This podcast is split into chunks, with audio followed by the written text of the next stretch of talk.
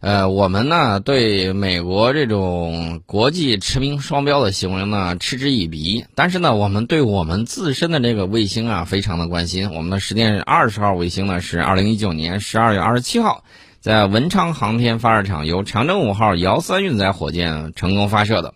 那么这颗卫星呢是世界上最重的通信卫星啊，重量达到了八吨。也是我国研制发射重量最重的卫星，可以全面验证东方红五号卫星平台的关键技术。那么，它为什么能够在美国打算跟踪侦察的时候，或者它的卫星啊靠近的时候，能够机智的走出一套凌波微步呢？就是因为它诸多黑科技里面有一套混合推进系统。那么，时间二十号卫星呢，由化学推进和电推进提供混合动力。化学推进力的这个力量啊比较大，然后效率比较低，适合快速变轨和调整卫星姿态，尽快把卫星呢送入既定工作轨道。这个电推进力量小，但是推力精度很高，效率很高，适合在轨长期精确轨道调整。时间二十号卫星的化学推进系统呢，使用了最新式的板式储箱，然后超声波流量计、高精度的压力传感器和热熔法等产品和技术。实现了对燃料的这个精确测量和管理，确保一滴推进剂都不浪费。那么我要说的就是，即便如此，美国这种不负责任的这种抵近观察，也浪费了我们很多的这种燃料。那么我们看到啊，这个西方媒体的这种国际驰名双标狗的这种做法，啊，当然很狗了。他炒作中国正常的航天器实验是他们惯用的这种伎俩，比如说。英国金融时报前一段时间，他不是炒作说我们在八月份试射了一枚可以携带核弹头的高超音速导弹，能环绕地球飞行，让美国的导弹防御体系失效。然后呢，全球媒体一片哗然，啊，然后他炒作什么呢？所谓的中国威胁论。然后呢，这个美国及北约的这个高官呢，马上就屁颠屁颠的这个渲染了一下，就好像苍蝇闻到了这个什么样的味儿一样。呃，我们回应他们说，这次实验呢是一次例行的航天器实验，用于验证航天器可重复使用技术。这对于降低航天器使用成本具有很重要的意义，而且呢，可以为人类和平利用太空提供便捷廉价的这种往返方式。世界上有很多公司都在展开类似的实验。航天器返回前分离的是航天器配套装置，在这个陨落大气层的这个过程之中呢，会烧毁解体啊，落于东海海域。呃，然后呢，这个西方媒体呢，除了这个造谣生事之外，还有一种可能性是什么呢？自己技术不过关。为啥呢？因为这个高超音速导弹，它的这个三个飞行阶段，初段的时候，导弹从地面上飞出大气层；到中段的时候呢，导弹飞行速度很快，达到高超音速，最后呢再重返大气层。这个航天器飞行初段和导弹飞行初段的这个特点比较相似，所以呢可能被这个西方媒体故意混淆。另外呢，大家看过去啊，这个美国媒体曾经把甘肃玉门的风力发电基座炒作成导弹发射井，美国高官危言耸听的说：“哎呀，这是不是中国的核武库啊？”这个事儿呢，我这么跟大家讲，呃，大家还见过这个福建的土楼对吧？福建的土楼，当时美国人这个卫星上看了之后忧心忡忡啊，这个建交之后呢，指名道姓要到福建土楼去看看，为啥呢？把它当成了导弹发射井，然后呢，美国媒体对此进行了相应的这个炒作。那除了这个福建的土楼之外，还有哪儿呢？还有咱们有一些这个呃天坑院啊，这个在洛阳。啊，在这个三门峡附近有一些天坑院，然后美国人也说：“哎呦，这个呃，其实就是挖下去的这个窑洞啊，人在那儿住呢。”然后美国人就说：“哟，这是不是也是导弹发射井啊？”有这种传说啊。美国为首的这些西方国家总喜欢拿一些子虚乌有的事情在说事儿啊。这个一方面呢，就是各种造谣生事抹黑你；另外一方面呢，一旦对自己有利，马上就。屁颠儿屁颠儿的跑过来了啊！这种国际驰名双标啊，这种行为真的是很狗的，呃，居然想这么狗下去，那没办法，我只能这么跟你说，呃，这个时代呢是在发展之中的啊，将来的这个事情啊变成什么样子，大家都不好说，对不对？但是有一点我可以肯定，呃，从你抗疫的这个实践上来看，我个人觉得，你在国家动员能力，在这个生物科技的这种发展。在啊捎带着还有信息技术的这个应用领域，是有一些欠缺的。啊，我说的很客气啊，当然呢，人家也有自己的这个长处啊。咱们呢，就是要集百家之长啊，融汇于一身，然后干什么呢？然后为人类的未来谋永福啊！这是我们的这种担当，这是中华文明对世界的这种承诺啊！将来呢会很好，但是我一直提醒大家啊，这个文武之道啊，这个一定是相气相合的，真理就在大炮射程之内啊！这一点也要给大家说清楚，为啥呢？这个一味的这个讲仁义道德。那是宋襄宋襄公啊，蠢猪式的这种仁义道德，这个一点大家要记住。另外呢，也不要穷兵黩武，穷兵黩武的这种下场就是把自己拖得稀碎啊。这种情况呢，也会在某个超级大国身上发生。美国人呢，主要就是夸大你核武器的数量，夸大你核武器载具的这种能力，干什么呢？他自己本身核武器那么多，上千枚呀，啊，几千枚呀。但是呢，他想限制你发展核武器，所以呢，无中生有，血口喷人，呃，经常干这种事情。这个就是我们给大家讲一下。大家想一下，这个美国原来跟俄罗斯谈判的时候，哎，说哎得把中国拉过来，我关我什么事儿啊？关我们什么事儿？你俩谈判啊？然后呢，这个美国就说，哎呀，既然你拉不进来，那我就拜拜了啊。自己给自己的行为在找借口背锅啊！这个怎么说呢？有很多这样的一种行为。至于说大家担心不担心他，我这么给大家讲啊，这个大家呢要有战略定力。呃，为什么要有战略定力呢？你看他自己办那些事情啊，防疫咱就不说他了啊。现在死了七十多万人了，人家还歌照唱，马照跑，舞照跳，跟没事人一样。咱们说一说他的这个军队的这个情况。军队这个情况大家也都看到了啊，这个他的核武器警戒部队啊，这个酗酒，然后吸毒，各种整的乌烟瘴气，然后他的这个空军吧，那个好几架飞机不同代数的，然后呢接二连三出事一个月之内，这个大家也都看到了啊。至于说二零一七年这个碰碰船的这个行为就更多了，咱也不说他了，咱说点新的。这个美国海军陆战队呢，最近被爆出来一个丑闻，有三枚重炮的炮弹，不知道去哪儿了。美国媒体然后呢就调侃啊，说这三枚炮弹真是奇迹般长出了腿儿，说不定还长出翅膀飞走了呢。这种情况也有，是啥情况嘛？这个有一名美国海军陆战队的官员说啊，美国海军陆战队彭德尔顿基地的官员在十月十九号收到了两份报告。称在该基地的四十三区发现了未爆的这个弹药，当地应急部门和爆炸物处理人员立即前往这一地区，发现了一枚一百五十五毫米口径的这个炮弹。十月二十一号下午十二点十分左右，拆弹部队的人员呢安全销毁了未爆的这个弹药，但是他拒绝，呃，提供有关这次未爆弹药被发现的地点的更多的细节。关键问题来了，又过了四天，就是十月二十五号的时候。应急部门又接到另外一份关于四十三区未爆弹药的报告，然后呢，又发现了两枚一百五十五毫米口径的这个炮弹，然后拆弹拆弹专家呢，呃，确定这两枚炮弹都是非自爆性的，而且呢，在一个安全的啊单独的地点给引爆了。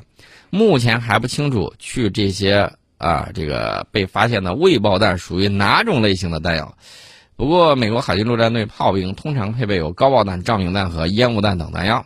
调查呢正在进行当中，目前还没有更多的细节。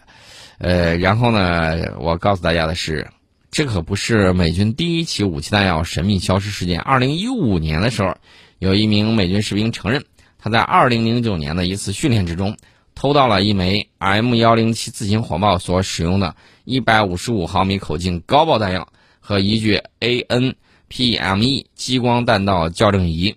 最近呢，美国彭德尔顿基地的一些海军陆战队队员呢也被调查，据称他们曾试图在互联网上出售此前盗窃的超过一万发的枪械弹药，这是他们干的这个事情。所以说呢，为什么我们有一个留学生到他那儿的时候带了一件防弹衣，国内买的啊，担心美国这个枪击案太多，结果呢，这个美国海关以此为借口把人家给遣返了，人家。到一个枪击案比车祸发生更频繁的国家，他带件防弹衣怎么了？不就是为了自己的安全考虑吗？美国人有持枪的自由，难道没有带防弹衣的自由吗？啊，这也是一个事情啊。你看看人家偷的这个东西多上档次，幺五毫米的这种高爆弹药啊就没影了，说没影就是没影了。然后管理体系到底出了什么样问题？丢了这么一枚大家伙，人家跟没事人一样。大家可以想象一下，二零一五年承认二零零九年偷的，这个时间都过去了六年。他要真想干什么坏事儿，这个早都干成了。幺五毫米的这个高爆榴弹的这个威力是相当巨大的。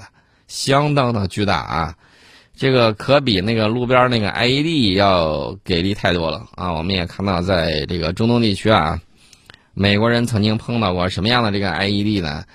呃，他的这个拆弹部队这个电影啊，也表现出来，一根大铁链子一下拴了一堆幺五毫米的这个炮弹啊，即便是你开着坦克过去，他也能够给你炸的稀碎。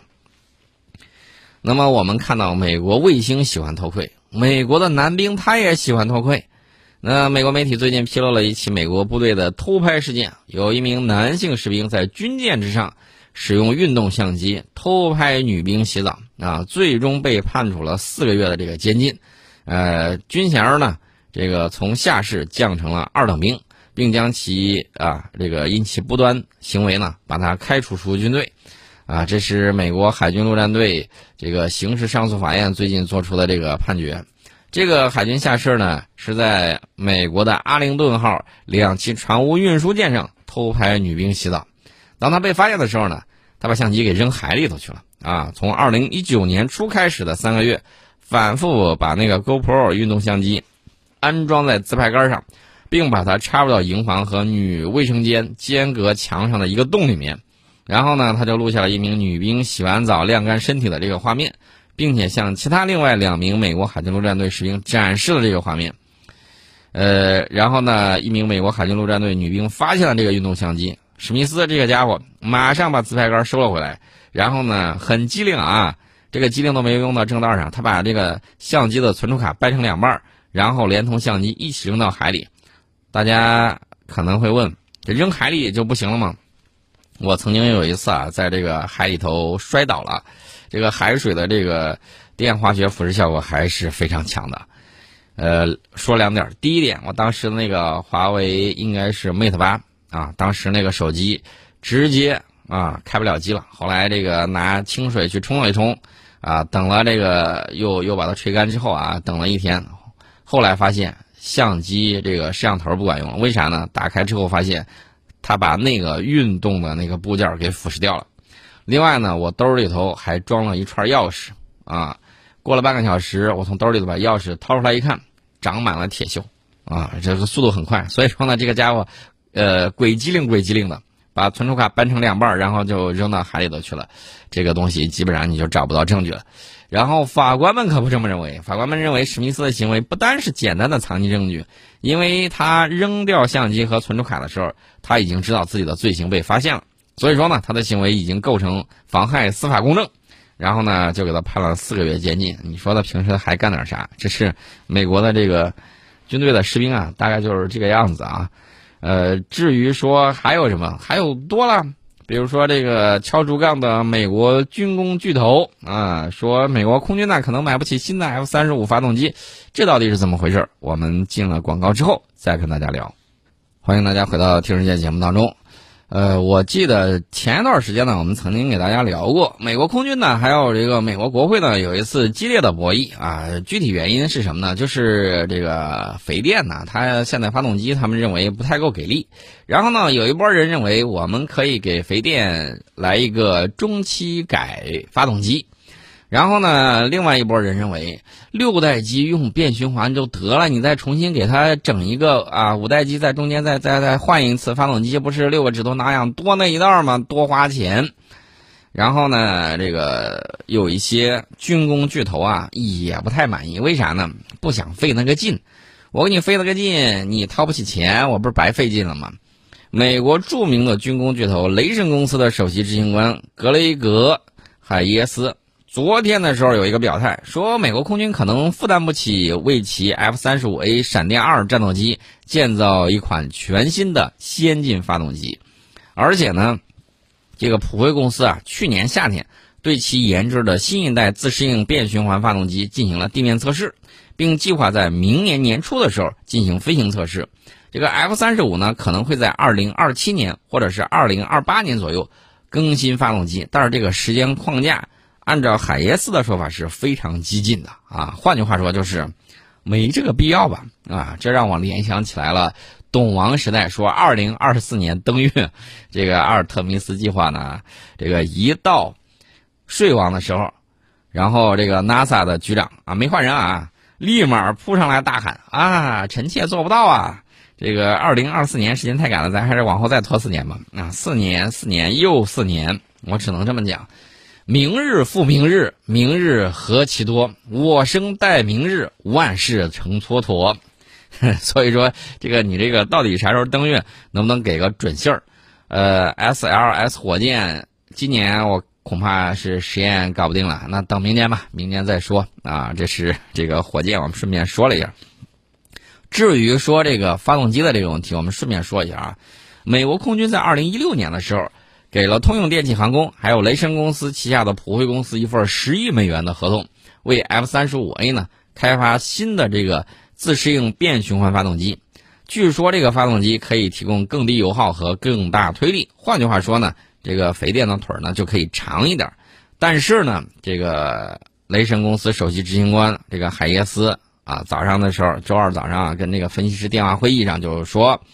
这个为了新的这个自适应变循环发动机支付费用，对于美国空军来说将是艰难的一击。为啥呢？因为这个发动机不能适用于海军陆战队版本的 F 三十五 B，或者是美国海军型的这个，呃，就是舰载型的啊，这个 F 三十五 C。美国空军呢将承担其全部开发成本。所以说呢，这个啊，生产厂家就说我替你这个省点钱吧，我看你也装备不起，咱要不就不这么弄嘛。你不行的话，你直接整六代机多好啊啊！然后换一个蛋糕吃吃，不要老是死揪着肥电不放。你再咬这个肥虫，它能咬出来几滴油啊啊！反正已经咬了这么长时间了，大家也都看到了。